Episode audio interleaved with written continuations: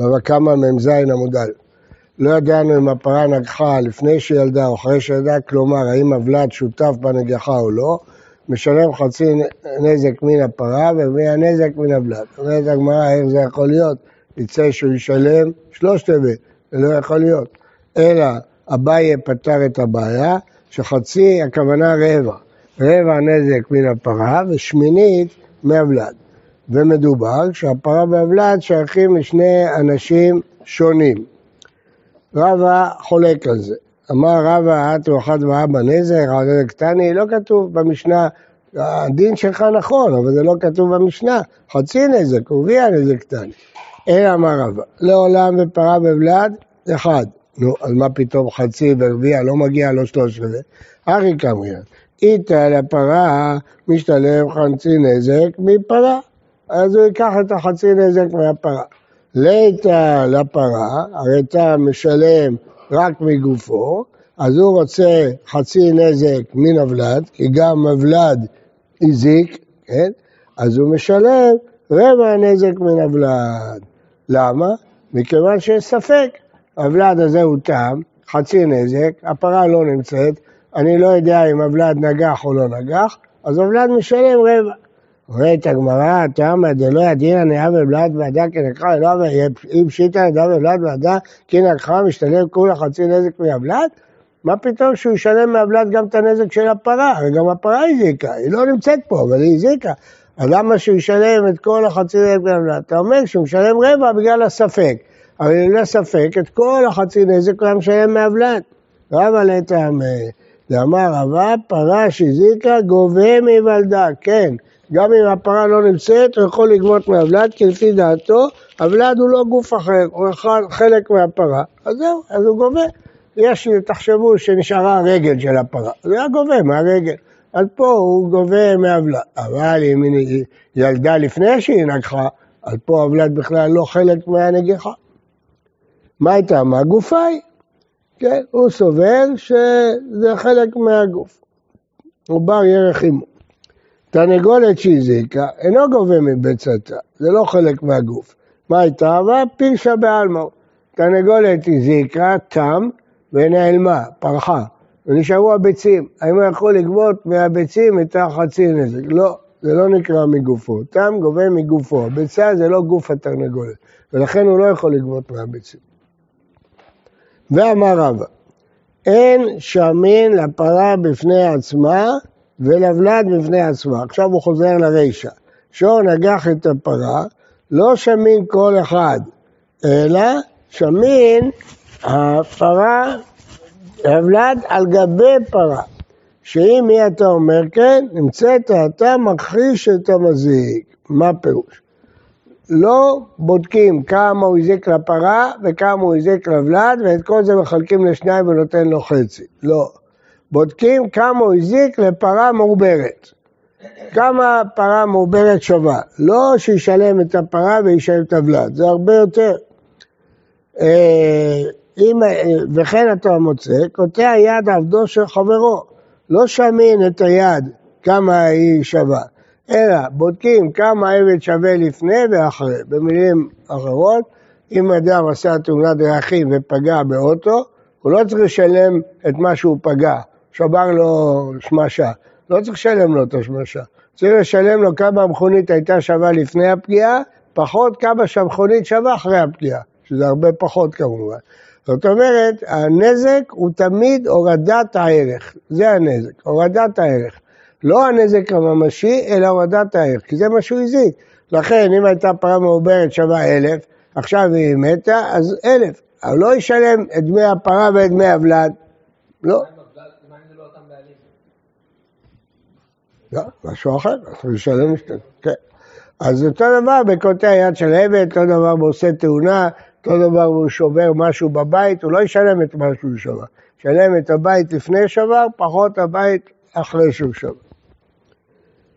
וכן אתה מוצא מזיק שדה חברו, הוא מזיק את השדה, לא עומדים את הנזק, עומדים כמה השדה הייתה שווה לפני וכמה היא שווה אחרי. אמר לרחה בן הרש"י, ואידינה, הוא לכרוש מזיק, מה היה הטעם שלו? שאם תגיד אחרת, זה יעלה הרבה כסף למזיק, אז מה? אם זה מה שהדין, שישלם. שום דאמר לה, לא נכון, זה לא הדין. פרה מעוברת הזקת, פרה מעוברת, שאמינה לה, מה אתה רוצה? אני הזקתי לפרה מעוברת, אני אשלם לך פרה מעוברת, אני אשלם גם את הפרה וגם את הבלד. זה הדין, הרבה מופתעים מזה, אבל זה הדין. פשיטה, פרד אחד ובלד אחד. כן. אם הפרה שייכת לאחד, והבלד שייכת לאחר, אז שמין. כן?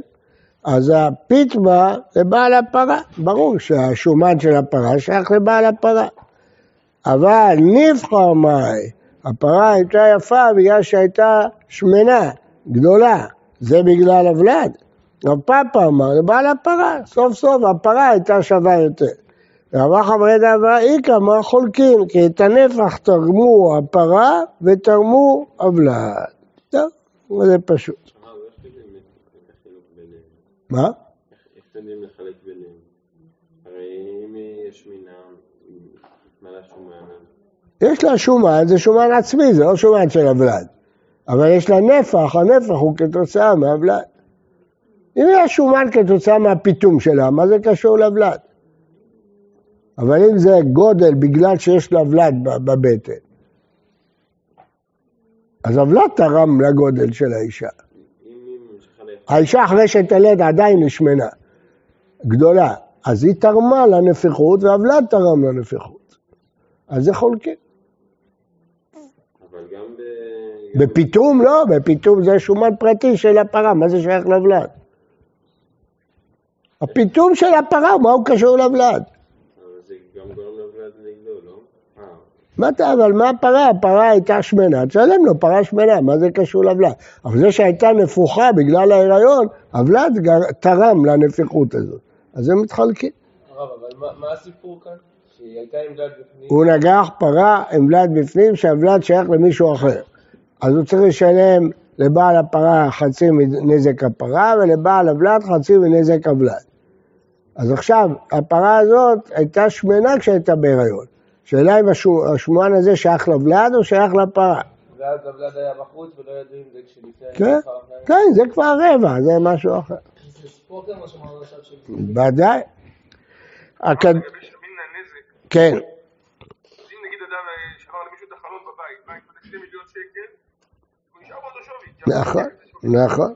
ככה, יש כאלה שמחלקים אם הוא עשה את הנזק לדבר ספציפי, לחלון, אבל אם הוא עשה נזק בבית, אתה רק אבנים והבית נפגע. אז שומעים, איך תמכור את הבית עכשיו? אתה אומר שהורדתי לך את הערך של הבית? מה שהורדתי לך, אני אשלם. אז אם הוא לא הוריד את הערך, אז הוא פתאום ישלם. נכון, הוא לא הוריד את הערך, אז הוא לא יזיק כלום, מה הוא יזיק? אם פגעת במכונית מאחורה, קיבלה מכה, ואתה תמכור אותה באותו מחיר. אז מה עשיתי לך? אתה אומר שהזקתי לך, לא הזקתי לך כלום. לך. אבל איך תמכור אותה בשוק, תקבל אותו מחיר, מה אתה רוצה? הרב, אבל סוף סוף, הרב, בן אדם יכול להגיד, אני בבית שהיה נראה בצורה מסוימת, כן, הבית נראה בצורה אחרת. אני לא מבקש ממך יותר מאשר תחזיר את זה לצורה. לא, אין דין, זה לא הדין. הדין מזיק לא צריך להחזיק את המצב לקדמותו, מזיק צריך לשלם את ההפסד, זה הכל. אבל נזק זה לא רק הפסד. בסדר, כן, רק הפסד ממוני, כל השאר...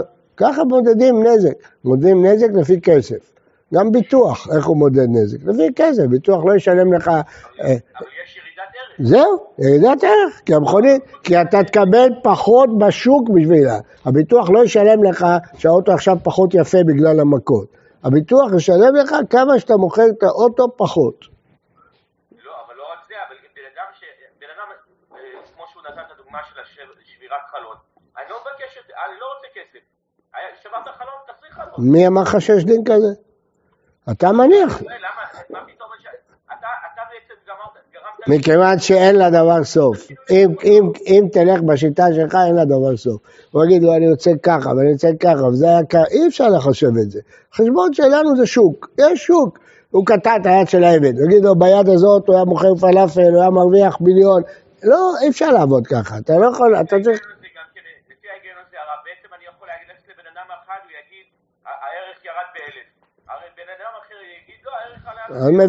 מביאים, אתה צודק, מביאים, הולכים לשוק, מביאים 3 שמאים, והם בודקים כמה ירד.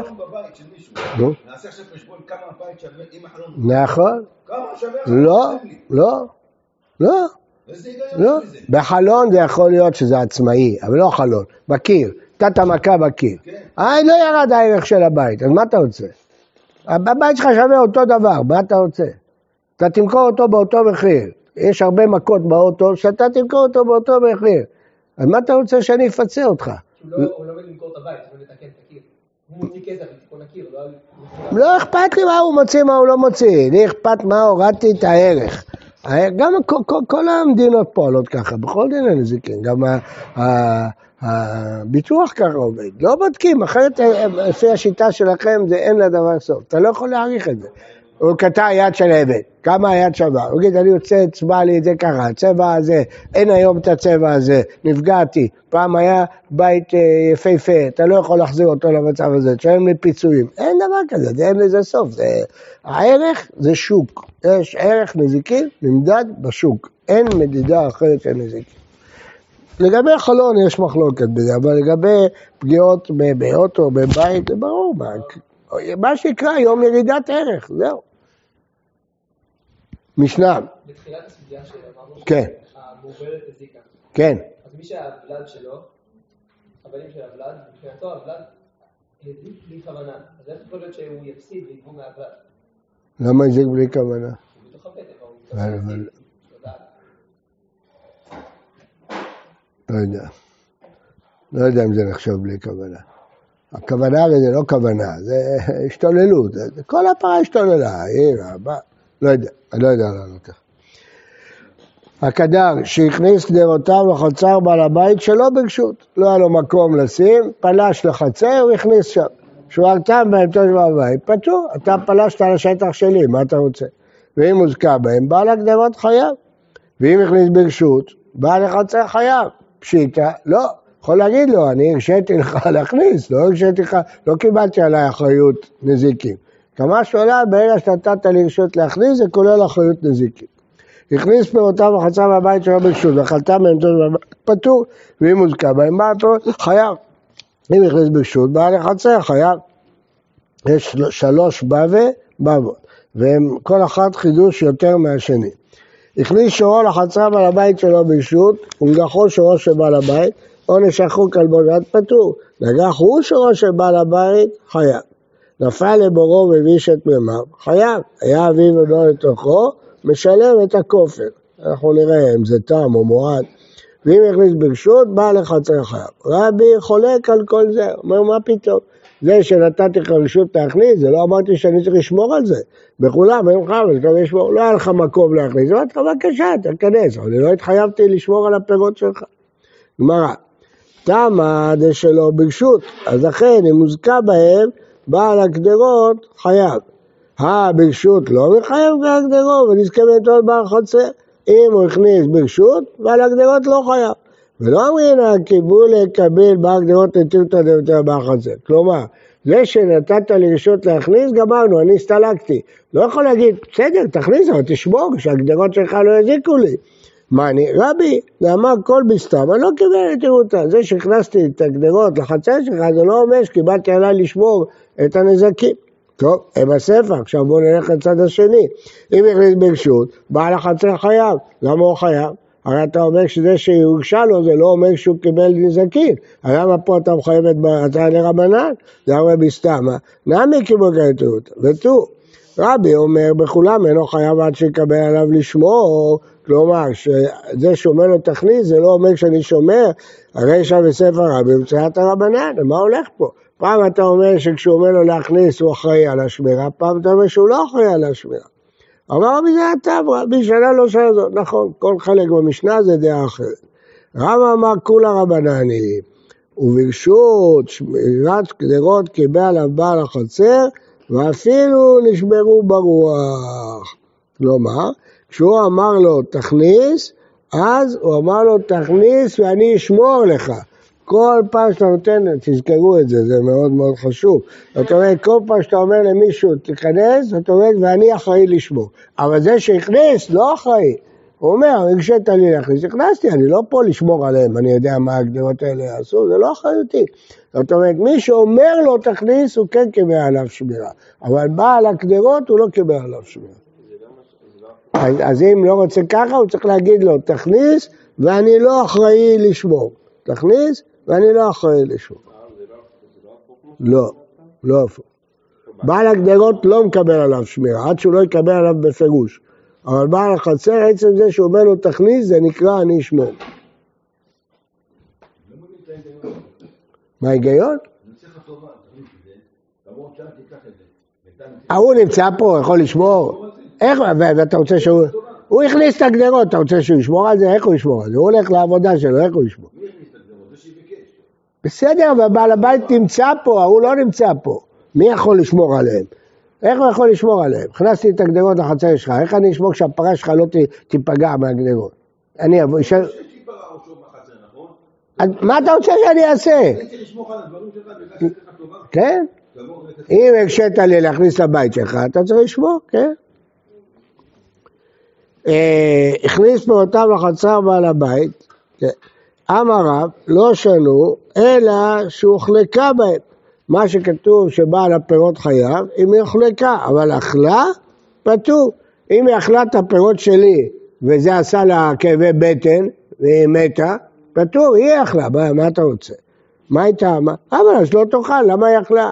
מה, נכון, אם היא אכלה היא פתורה מנזק, אבל היא אחראית על מה שקרה. אמר ששעת אמינה, קיניים ושכיב רב, אמר להשמעתה, זה לא הגיוני כל מה שהוא. הוא אמר את זה כשהיה מנומנם, זה לא ביטוי גנאי, זה ביטוי שבח. כלומר, לא יכול להיות שרב יגיד את זה כשהוא ערני. כנראה היה מנומנם, הסברה הזאת לא הגיונית. למה לא הגיונית? נתניה, הנותן שם המוות לפני בהמת חברו, פטור מדיני אדם וחייב בדיני שמיים. למה הוא פטור מדיני אדם? לא היה לה לאכול. שם המוות הוא, זה לא עמידה דאכלה, מה פתאום היא אכלה את זה? אבל פירות, אתה אכלס לפירות, בטח שבהמה תאכל פירות. עמידה דאכלה, בדיני אדם למה מחייב? והמאי, אבי עלה שלא תאכל, לפי דבריך, לפי דברי רב, היה שלא תאכל? אז למה אתה אומר שפטור? אמרי, מי אמר לך? או הדין אפילו פירות, למה פטור לאדם? יאללה, לא לאכול, כמו שאומר רב, אז למה כתוב שם המוות? רק אבל אדם, אפילו שמה בתנמי, לא אביד הלך לה, חייב בדיני שמיים, בדיני אדם פשיטה, אפילו פירות שהיא עשויה לאכול הוא פטור, מי אמר לה לאכול? אז שמה מוות בטח שהוא פטור, החידוש הוא שבדיני שמיים הוא חייב, ולא יגיד לא היה לה לאכול, והיא בהיטב, אז שמה בתנמי, באפס, עדיין הוא פרק, זה הכוונה שמה מוות, פירות כאלה שמוכלים הרבה מתים, אז זה אותו דבר, אז יוצא שהגמרא חוזרת לדין של רב, אז מה הדין של רב? זה בעיה שלה אם היא אכלה. לא הייתה צריכה לאכול, למה היא אכלה? פירות שלי, למה היא אכלה אותם? אני פטור בדיני אדם. למה בדיני שמיים חייב? סוף סוף הכנסת את הפירות, אבל בדיני אדם אני פטור. נכון שהבהמה שאכלה לא חייבת נזק, אבל אני לא אחראי ממתה ממה שהיא אכלה, מה אני אחראי? אז מתי כתוב במשנה שאני אחראי? אם היא אוכליקה. מה? מה? אוכלת פירות, בהמה אוכלת פירות, בהמה נותן לה תבן, נותן לה קש, נותן לה זה, לא אוכל לאכול פירות. מי תראי, האישה שנכנסה לטחון חיטים אצל בעל הבית שלא ברשות, היא אין לה מטחנה, ולשני יש מטחנה, אז היא נכנסה, מה, הוא לא נמצא פה, בואו נטחן בינתיים את החיטים שלי, נעשה קמח. מה קרה? אכלתה בהמתו של בעל הבית, פטור. ואם מוזקה הבהמה, חייבת, האישה חייבת. אמי, נאמר ולש לא תאכל, לפי רב, למה האישה חייבת? וזה שהבהמה הוזקה, שלא תאכל. אמרי, מי עדיף הדמתניתין? הרי זה כתוב במשנה, מה הקמת את המשנה? שאוכלקה בהם. אז גם פה תגיד שאוכלקה. לא, כתוב אכלתם, איך אוכלקה? גם במשנה כתוב אכלתם. לא, כתוב הוזקה. פה כתוב, הוזקה בהם, לא כתוב באוכל, הוזקה שהחליקה בהם, כמו שהקמת במשנה, תקים פה. ודקארי לה, מה יקארי לה? למה המקשה נקשר? הוא ידע שרב פרש את המשנה באוכלקה, אז הוא ידע שגם פה יגיד לך באוכלקה, אמרה לך, יכול להגיד לך, מי שאמרתי, תקטני מוזקה בהם, שאוכלקה, אבל אחר קטני עם מוזקה, לא כתוב בהם, לא קטני בהם, אכילה הוא דקטני. ואידך אמר לך, לא שנה, מה זה בהן, לא בהן, זה לא משנה, בשניהם זה הוחלקה. תשמע, הכניס שרול לחצר הבית שלא בקשות, ואכל חיטים, והתריז, ומת, פטור. ואם הכניס בקשות, שימו לב, פה אתם תקפצו כבר, בעל החצר חייב, למה היית צריך לשמור שהוא לא יאכל יותר מדי פירות, שומע כהן? רב היה, אבל שלא יאכל, מה אני אמרתי לא לאכול? אמר רבא, ברשות, שלא ברשות כעמית, מה אתה מקשה? פה זה ברשות, שמירת שרוק, כמעט אפילו חנק את עצמו. אז עד כדי כך, כבר ברגע שקשת למישהו להכניס אליך הביתה, אתה אחראי על כל מה שיקרה לו. נהיית שומר, אוטומטית. אז אם אתה לא רוצה, אתה צריך להגיד בפירוש. אני לא, תדע לך, לא על אחריותי. אז אם מישהו בא אליך לחדר, אפשר לשים את התיק שלי איתך בחדר, תגיד לו, בתנאי שאני לא מקבל אחריות. אחרת, האוטומטית נהיה שומר. הרב, שלא ברשות פטור בגלל שהוא מת? מה? שלא ברשות פטור דווקא בגלל שהוא מת? מה זה קשור? מת או הוזק אותו דבר, מה זה קשור? למה פטור? מתי? הכניס שרול בעזות, ואכל חיטים, כי זה בלי רשות. פטור בעל הבית? כן. הוא בלי רשות הכנס. והחיטים אבל הוא משלם? מה? כן, בטח. למה אתה רוצה את נקודת המחש אם אני השארתי למישהו להיכנס אליי, שפתאום הכל האחריות שלי? נכון. אני לא השארתי, זה כמו להוכיח שאין לך משהו שמישהו אומר שיש לך. בעצם למה שלא יצאו, בן אדם שנכנס, אם הוא רוצה שישמור, שהוא יגיד את זה. אני נתתי לו רשות להיכנס אליי. עכשיו, אם הוא רוצה מעבר לזה, אז הוא צריך לבקש את זה. למה שאני אצטרך לצאת מנקודת המחש ולאשר את זה? נכון, באמת שאלה, זה מחלוקת רבנן ורבי, באמת רבנן אומרים כמוך, אבל רבי, היא באה לו, איך דקביל עליו נתירות אמרו, רבי אמר בכולם עד שיקבל עליו לשמור, הוא קיבל עליו לשמור, נפשי הוא תקבל עליו, תראה ותראות אדם קבל. האם הוא יתכוון, הוא ישמור שהוא לא יזיק, או גם הוא ידאג שאף אחד לא יזיק לו. תשמע דתנא רבי יהודה בר סימון בן זיקרי דבקרנא, מסכת שהיו לומדים בישיבה של קרנא, הכניס פירותיו לחצר בעל הבית שלא ברשות, ובא שוב מקום אכלה, פטור. ואם הכניס ברשות, חייב. מה פתוח חצר, חייב בחצר, אתה רואה מפה, שאם הוא נתן לו רשות להכניס, אז הוא חייב אפילו הנזקים ממקום אחר. אמרו לו, לא, פתוח בעל השור, וחייב בעל השור. מה? מי שפתוח פה זה בעל השור, בעל השור מקום אחר והחלל, בעל השור פתוח. ואם... הכניס ברשות, בעל השור חייב. בעל השור, מה היא ברשות, מה היא שלא ברשות, מה קשור? השור בא ממקום אחר, מה אכפת לבעל השור אם בעל הבית נתן רשות או לא נתן רשות? אז זה נראה מחר בעזר השם יתברך, שהשם ייתן בריאות וכוח ובשורות טובות שנוכל להמשיך ללמוד. בוקר טוב ומבורך לכולם.